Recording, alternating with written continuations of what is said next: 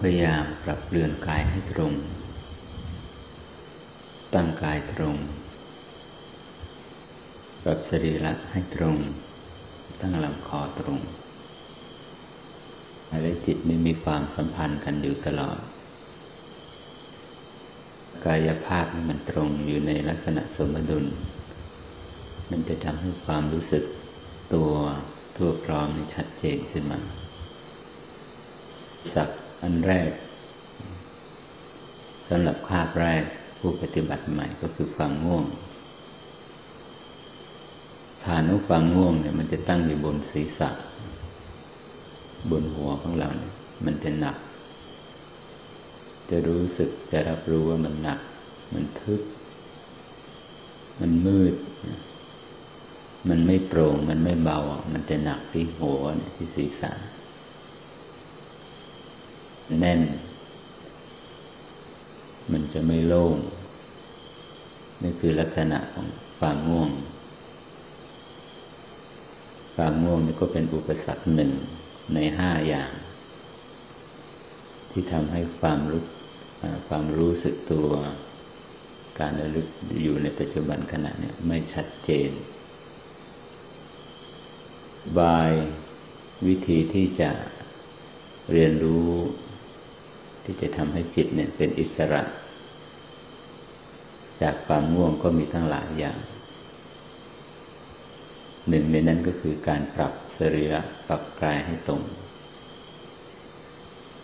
ตั้งลำคอตรง ความง่วงเนี่ยมันจะมาในขณะที่กายเราไม่ตรง กระดูกสันหลังเรานี่จะโง้มลงไป วันนี้เป็นวันแรกของการประพฤติปฏิบัติธรรม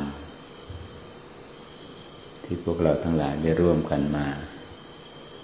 สู่สถานที่แห่งนี้ เราเริ่มได้เรียนรู้ ความจริงขององค์ประกอบของชีวิต โดยขั้นพื้นฐานไปแล้วว่ามีอยู่สองอย่าง คือกายกับจิต หรือรูปกับนาม หรือกายกับใจ มีสองอย่างหลักใหญ่ ๆ องค์ประกอบของชีวิต ที่มันกำลังขับเคลื่อนไป เป็นความสืบต่อของพลังงาน ที่อยากและละเอียด ความสืบต่อของความเกิดและความดับจะรู้สึก เราจะรู้สึกได้ระลึกรู้ได้ ถึงองค์ประกอบของชีวิตภายนอกมันเป็นส่วนที่ยากก็คือกาย กายที่ตั้งอยู่ ขณะนี้ที่นั่งอยู่ ขณะนี้ไม่ใช่กายที่ผ่านไปแล้ว ต้องเป็นกายในขณะปัจจุบันที่กำลังดำเนินอยู่ รู้สึกได้ นี่ก็เรียกว่ากายอันเป็นปัจจุบัน กายอันเป็นปัจจุบันขณะ มันกำลังแสดงสถานะมันยังไง กายที่นั่งอยู่เนี่ย เราขอบเขตแห่งการรับรู้ในส่วนของกายมีอะไรบ้าง เมื่อวานนี้เราได้เรียนรู้ส่วนองค์ประกอบของกายคือส่วนของลมหายใจเข้าและออก เป็นความจริงที่ว่าสถานะพลังงาน อันเป็นองค์ประกอบของกาย ส่วนหนึ่งก็คือลมหายใจเข้าและออก เช้านี้เราก็ได้เรียนรู้อีกส่วนหนึ่งของกายก็คืออิริยาบถเราทำความรู้สึกตัวทั่วพร้อม ในเป็นปัจจุบันขณะของการเดิน เราจะทำความรู้สึกตัวในการเดิน เดินจงกรม เดินสมาธิ หลักใหญ่ของการปฏิบัติก็คือเอาความรู้สึก มาอยู่กับปัจจุบัน ปัจจุบันขณะเดี๋ยวนี้ ขณะนี้ไม่ใช่ปัจจุบันขณะที่ผ่านไปแล้ว ง่าย ๆ หลักการปฏิบัติจับประเด็นให้ให้ได้ อย่างที่บอกแล้วว่าการรับรู้ นั้นมันจะมีสามลักษณะคือรับรู้ในส่วนอดีต รับรู้ในส่วนอนาคต รับรู้ในส่วนปัจจุบัน วิถีชีวิตที่เราดำเนินมาก่อนนั้นเรา มีแต่การเรียนรู้ที่จะใช้ชีวิตว่าจะคิดยังไง จะนึกยังไง ซึ่งเป็นการรับรู้ที่เนื่องด้วยอดีตและอนาคต ส่วนการรับรู้ที่เนื่องด้วยปัจจุบันนั้นน้อยมาก น้อยมาก ที่เราจะมาเรียนรู้ลองอย่างลมหายใจเข้าและออกมันสำคัญมากมันเป็นส่วนหนึ่งของชีวิตยี่บสี่ชั่วโมงนี้ถ้าเราไม่มีการฝึกฝนปฏิบัติ เราแทบจะไม่รู้สึกว่าเราหายใจอยู่ ธรรมชาติจิตเนี่ย มันเมื่อมันอยู่กับสิ่งใดสิ่งหนึ่งมากเกินไป มันก็จะเกิดความเคยชินอยู่กับสิ่งนั้น จิตมันเคยชินอยู่กับความคิดความนึก มันก็ติดความคิดความนึก ความซับซ้อน ความหลากหลายมิติแห่งความคิดนึก มันก็เป็นสนามพลังที่ดึงจิต ผูกจิต รัดจิต ให้ติดอยู่ในวงล้อมให้จิตอยู่ติดอยู่ในวงล้อมของความคิด มันมีพลังมหาศาล จิตมันไปชินซะแล้วอยู่กับกระบวนการของความคิดนึก โลกแห่งการปรุงแต่ง โลกแห่งข้อมูล มันมีจริงที่ไหนกัน มันปรากฏอยู่ในสถานะของความคิด เป็นเพียงข้อมูลแค่นั้นเอง เพราะฉะนั้นจิตที่ถูกปล่อยให้อยู่กับความคิดความนึกเนี่ยโลกแห่งความคิดนึกชื่อว่าอยู่ในโลกแห่งความลวงแห่งมายา จะเต็มไปด้วยความสับสน ความขัดเคือง ความขัดแย้ง มันมีทุกสิ่งนะความไม่บริสุทธิ์ มันจะอยู่ในกระบวนการความคิด โลกแห่งความคิด โลกแห่งการเปรียบเทียบ หลักการเจริญสติหรือว่ามาฝึกปฏิบัติเรื่องกรรมฐานนี่ก็คือศิลปะการดำเนินชีวิต น้อมจิตดึงจิต ฝึกจิตที่มัน โลดแล่นไปในกระแสของอดีตอนาคต ให้มาอยู่กับปัจจุบัน หลักมันอยู่ตรงนี้ ปัจจุบันขณะนี้ ง่ายๆ นั่งก็รู้สึกตัวว่านั่งอยู่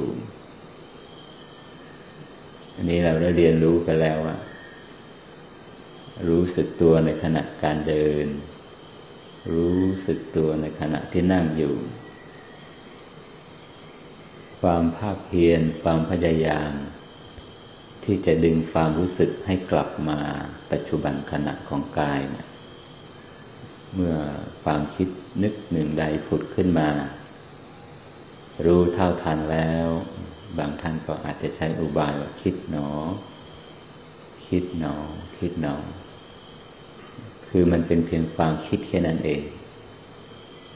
เป็นกระบวนการของข้อมูล เมื่อรู้สึกตัวชิ้นนี้แล้วก็เพียรพยายามที่จะกลับมาที่กายใหม่ ลมหายใจเข้า ลมหายใจออก ความภาคเพียรที่จะกลับมาที่ปัจจุบันขณะอย่างต่อเนื่องมากมากบ่อยๆเนืองเนืองแบบนี้ เขาใช้คำว่า อาตาปี คือความภาคเพียรหรือวิริยะ ความบากบัน่นเราจะภาคเพียรเราจะเพียรที่จะดึงจิตให้กลับมารู้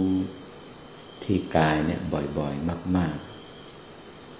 ๆ ใหม่ ๆ เนี่ย แรงดึงของความคิดนึกเนี่ย มันมีมากเหลือเกิน ไม่กี่ขณะของลมหายใจมันก็ไปอีกแล้ว ไม่เป็นไร รู้สึกตัวแล้วกลับมาอีก อย่าปฏิเสธมัน อย่าปฏิเสธความคิด องค์ธรรมที่จะเป็นเครื่องมือเป็นอุบายในการเรียนรู้เรื่องกรรมฐานมีสามอย่าง อย่างที่หนึ่งก็คือความเพียรที่พูดไปแล้ว อันที่สองก็คือการอย่างรู้ สัมปชัญญะการอย่างลงในปัจจุบัน ปัจจุบันนี่มีสองอย่างก็คือปัจจุบันของกาย แล้วก็ปัจจุบันของจิต เริ่มต้นเนี่ยเราจะต้องอย่างรู้ในปัจจุบันของกายก่อน การอย่างรู้ในเรือนกายว่ามีความเคลื่อนไหวหนึ่งใดผุดขึ้นมาบ้าง ให้รับรู้ ก็คือการเคลื่อนของลมหายใจเข้าและออก นี่เป็นองค์ธรรมประการที่สองคือสัมปชัญญะ องค์ธรรมประการที่สามก็คือการระลึกรู้ ก็คือสติ สตินี้มันจะเป็นตัวเก็บข้อมูลประมวลผล ว่าอะไรที่เกิดและดับอยู่ อะไรที่กำลังดำเนินอยู่ อะไรที่กำลังเคลื่อนไหวไปมาอยู่ ตัวนี้จะทำหน้าที่เก็บ ข้อมูลรายละเอียดทั้งหมด ในขณะที่เรา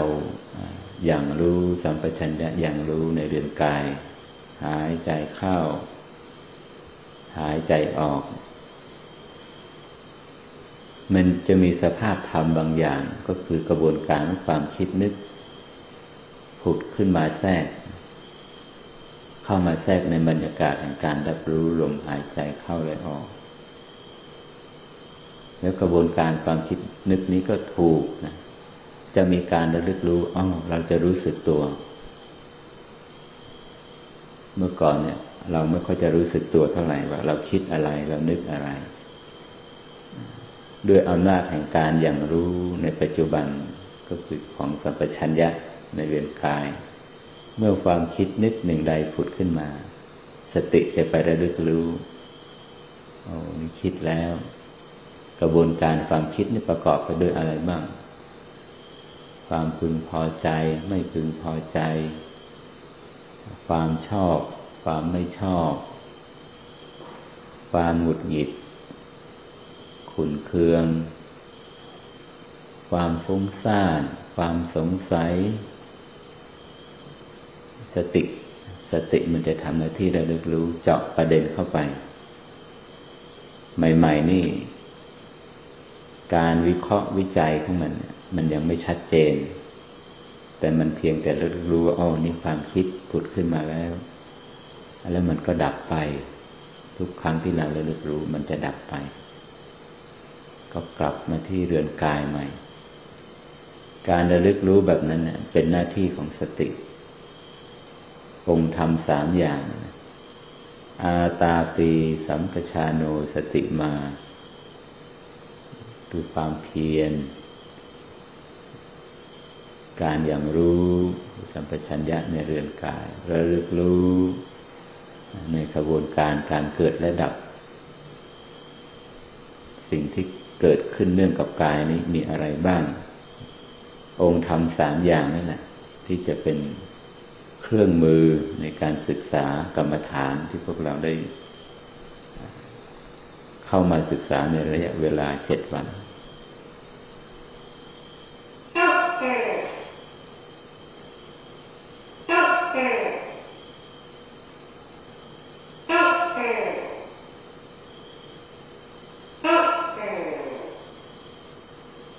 สำหรับผู้ ที่ฝึกปฏิบัติมา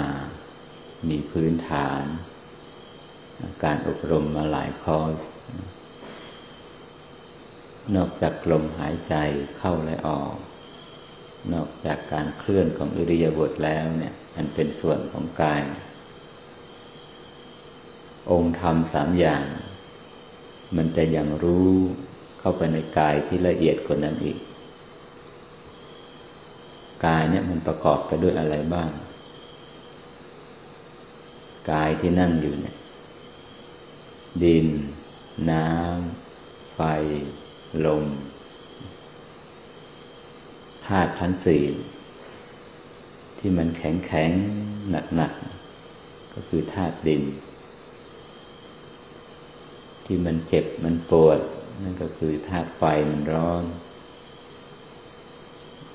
เย็นร้อนธาตุไฟ เย็นร้อนอ่อนแข็ง การกระเพื่อม การเคลื่อนของลมหายใจเข้าและออก ก็เป็นธาตุลม ความอิ่มเอิบลักษณะการไหลไปไหลมาธาตุน้ำ สติและสัมปชัญญะมันจะเจาะลึกเข้าไปมากกว่าลมหายใจ ทั่วเรือนกายเนะี่ยมันจะปรากฏ ลักษณะอาการของธาตุทั้งสี่ตั้งแต่ศีรษะเลื่อยเรื่อยไล่ลงไปถึงเท้าเท้าขึ้นมาถึงศีรษะ จะเห็นความหนัก ความเบา ความร้อน ความเย็น ความประชุมพร้อมกันแต่ธาตุทั้งสี่เนี่ยความสมดุลในของสถานะพลังงานของธาตุทั้งสี่ในระดับหนึ่งเนี่ย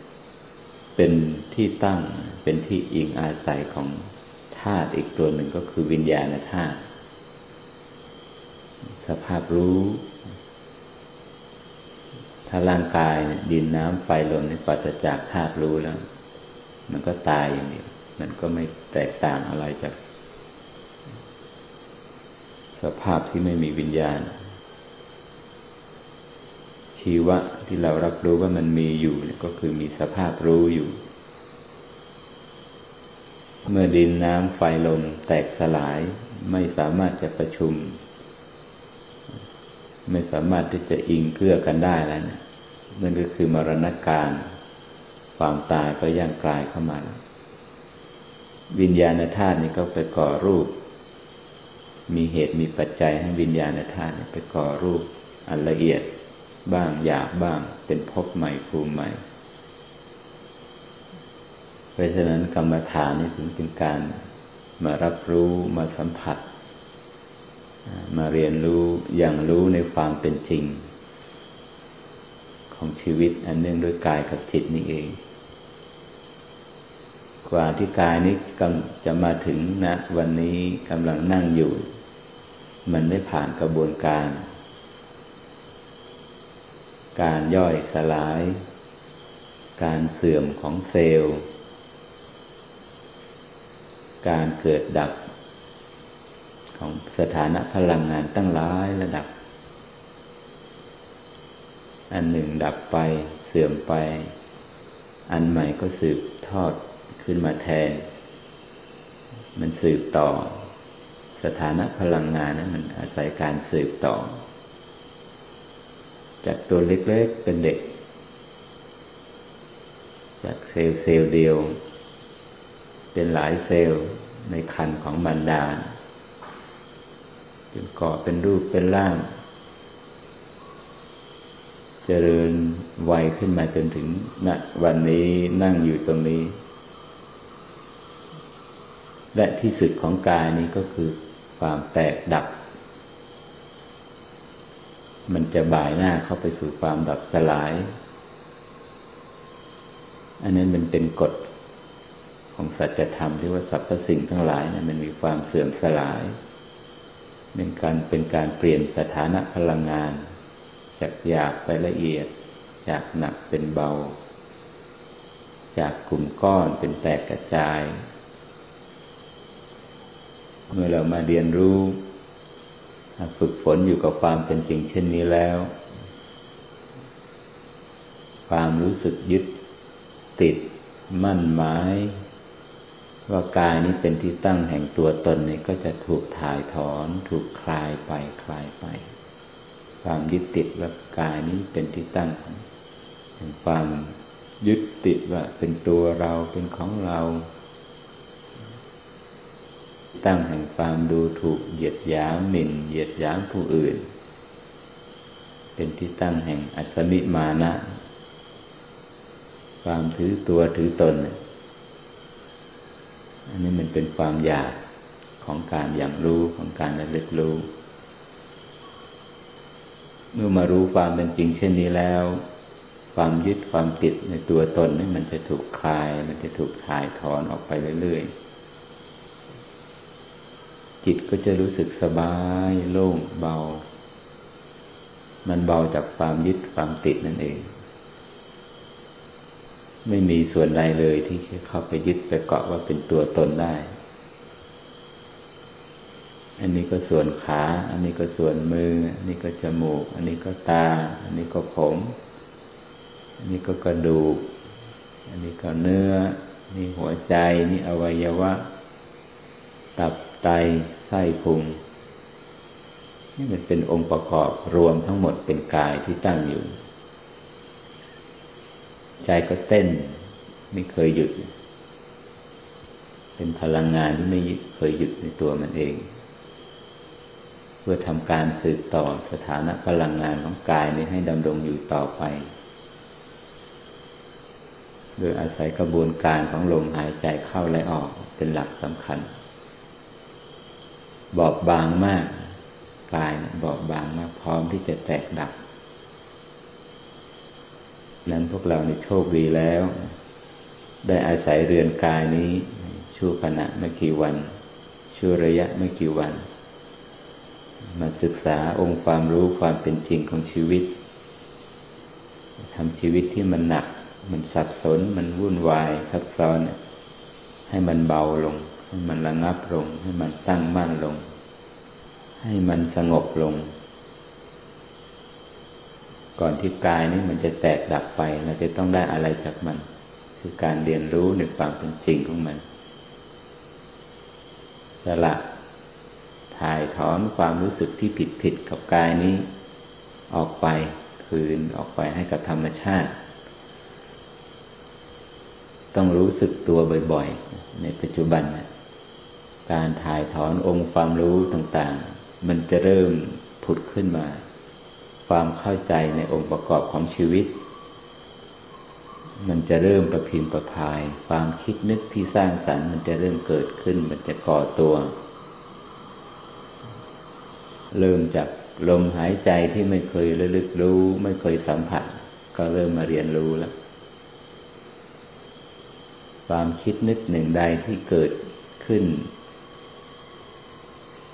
เออดับและเกิดดับ ความคิดความนึกที่เคลื่อนไปเคลื่อนมา จิตที่โลดแล่นไปในอดีตบ้าง อนาคตบ้าง เมื่อก่อนนี้ไม่เคยรู้ไม่เคยเห็น ตอนนี้ก็เริ่มรู้เริ่มเห็นล้วเริ่มเข้าใจ หลักสำคัญนี่ก็คือน้อมสัมปชัญญะให้อย่างลงในปัจจุบันของเรือนกายให้มาก ๆ อันนี้เป็นหลักเบื้องต้น องค์ความรู้ที่ระดับละเอียดลงไปมันจะเกิดขึ้นเอง องค์ความรู้นี่จะเคลื่อนจากหยาบไปละเอียด เคลื่อนจากหนักเป็นเบา เคลื่อนจากฟุ้งซ่านไปสู่ความสงบระงับ แต่เริ่มต้นนี่ต้องเอาที่ฐานกายก่อนทำให้มากจเจริญให้มาก อย่างที่บอกแล้วว่าใครที่ยังจับ ฐานกายยังไม่ชัด ที่โพรงจมูก ที่ปลายจมูก การรับรู้ลมนี่มันไม่ชัด ก็ใช้อุบายวิธีที่บอกเมื่อวานกลับมา รวมความรู้สึกโฟกัสเข้าไป รวมเป็นหนึ่งเพ่งลงไปที่บริเวณหน้าท้อง จุดนี้เขาใช้คำว่าจุดศูนย์กลางกาย ศูนย์กลางของกายเนี่ยทุกอย่างพลังงานทุกอย่างทุกหน่วย มันจะมีศูนย์กลางของมัน ศูนย์ศูนย์กลางของกายก็คือจุดจุดเนี้ยจุดบริเวณที่ตั้งของสะดือหน้าท้องเมื่อจิตมาตั้งมั่นอยู่เป็นหนึ่งเดียวอยู่ รวมเป็นหนึ่งอยู่ ณตรงนี้แล้วมันจะเกิดความสมดุลขึ้นมา มันจะไม่รับรู้ลมอย่างเดียว ลมหายใจที่เคลื่อนเข้าเคลื่อนออกเนี่ยนอกจากลมแล้วเนี่ยมันจะรับรู้สภาพของเรือนกายที่มันก็เพิ่มไป ตามจังหวะของลมหายใจเข้าและออก ช่วงอกของเราเนี่ย มันจะกระเพิ่อมไปตามลักษณะของลมเข้าและออกเรียกว่ารู้ทั่วกายทีเดียว เมื่อผู้ปฏิบัติบางท่านเนี่ย มีสภาวะที่ได้พบอารมณ์หายใจมันละเอียดมาก